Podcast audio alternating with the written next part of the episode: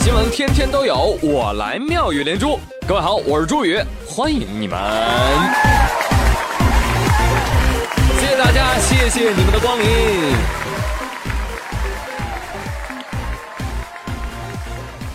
朋友们，二零一七年已经过去三分之一喽。想想你年初制定的计划，你知道这意味着什么吗？这意味着啊，你还有三分之二的时间可以拖延呢。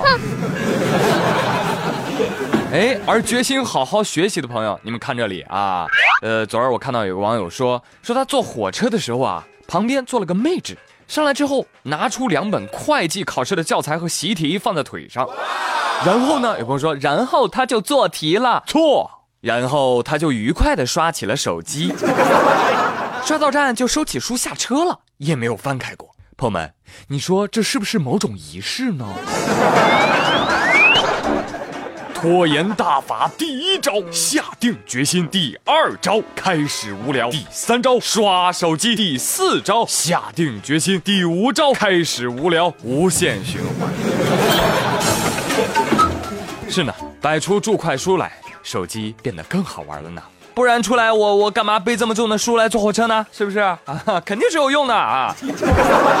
就玩手机的时候还不忘看书，这样的女孩子真的已经不多了。朋友们要珍惜啊，珍惜你身边这样的人。好了啊，假期没了，我也就不在这儿火上浇油了啊。今天节目轻松一点啊，我们都说吃喝，而且要说免费的吃喝。话说，在西安，谈了三年恋爱的姑娘小刘啊，终于能和她的心上人举行婚礼了。婚礼那天啊，眼瞅着就十二点了，婚礼仪式马上开始。可是新娘小刘却发现新郎王某的父母迟迟未到。哎，你爸妈呢？马上就开始了，怎么还没来呢？新郎就说：“啊，一会儿来，一会儿来。”可是一直没来。小刘的家人情急之下去了席间，挨桌询问王某的家属。这不问不要紧，一问。大跌眼镜，啊，没有一个是他们家的亲属。那那那那你们跟新郎是什么关系啊？啊，我是他朋友，我也是他朋友。巧了，我也是他朋友。那这小朋友呢？我也是他朋友。万万没想到，朋友们，你们知道吗？这新郎两百多位亲友全都是雇来的。事后呢，记者去采访，说你们都从哪儿来啊？有人说我从工地来啊，有人说我从这个人才市场来。有个民工说就让我们来，来进去就可以了，吃饭不要钱，还给钱，每人发八十。然后我一听哟，就有这么好事儿，我就把我媳妇儿、我孩子还有我们村的我都叫来了。记者继续询问啊，询问到一些年轻人，哎，你们是？哦，没错，我们就是大学生。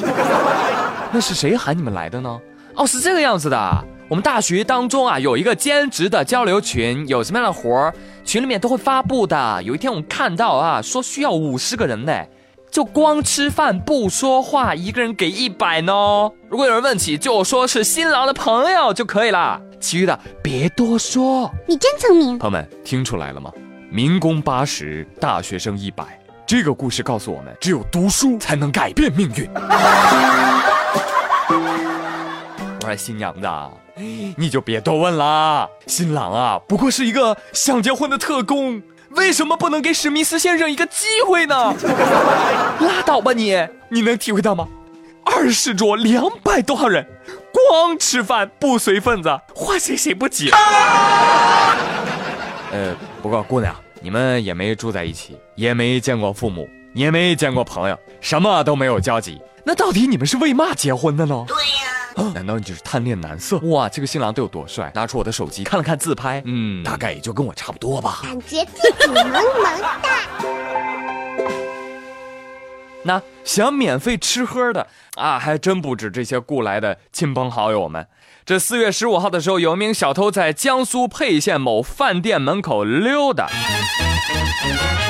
看到有人办喜事儿，就假装是熟人。啊，恭喜恭喜啊啊！这太开心了，今天来来来，别站着了，我们一块进去吃吧。想蹭饭，还想寻找下手目标。但是他没有想到的是，在这办喜事儿的是一位民警，而来吃饭的都是他的同事。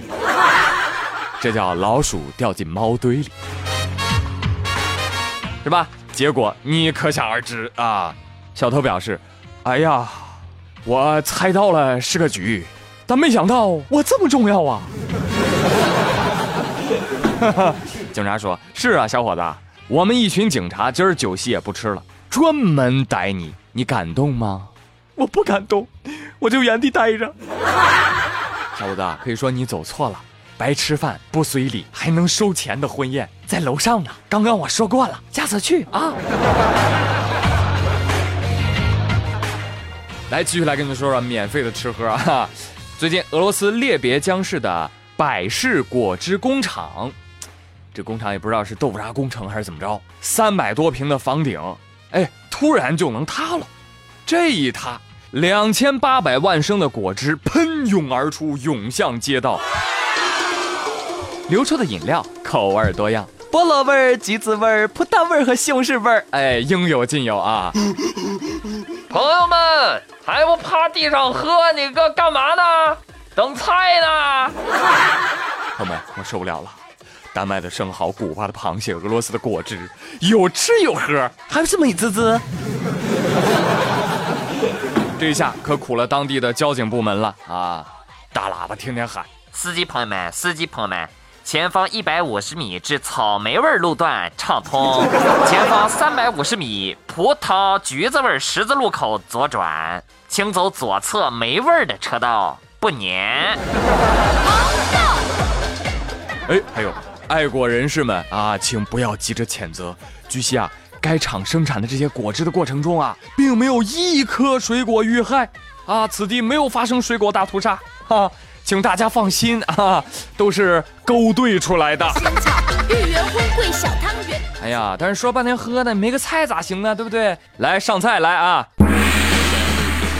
四月二十八号，河南郑州某幼儿园迎来了运动会，但是奖品却令人意想不到：一等奖包菜，二等奖黄瓜，三等奖大葱。有孩子看到奖品之后，委屈的撅起了嘴巴。嗯。幼儿园老师解释说：“小朋友们，我们的奖品啊啊是和这个五一劳动节相结合的嘛，劳动才能收获呀。”真能说，这 小朋友可不管啊！哎，当个冠军拿个包菜，嗯，这冠军他妈给冠军开门，真是委屈到家了。小朋友们纷纷表示。我们承担了这个年纪不该有的黄瓜和大葱，我好累。就是说，这个幼儿园太过分了，小朋友们这么卖力的比赛，你们就不能啊发几本作业题吗？是不是？白天做白题轻松不瞌睡，晚上做黑题到位睡得香。不要啊！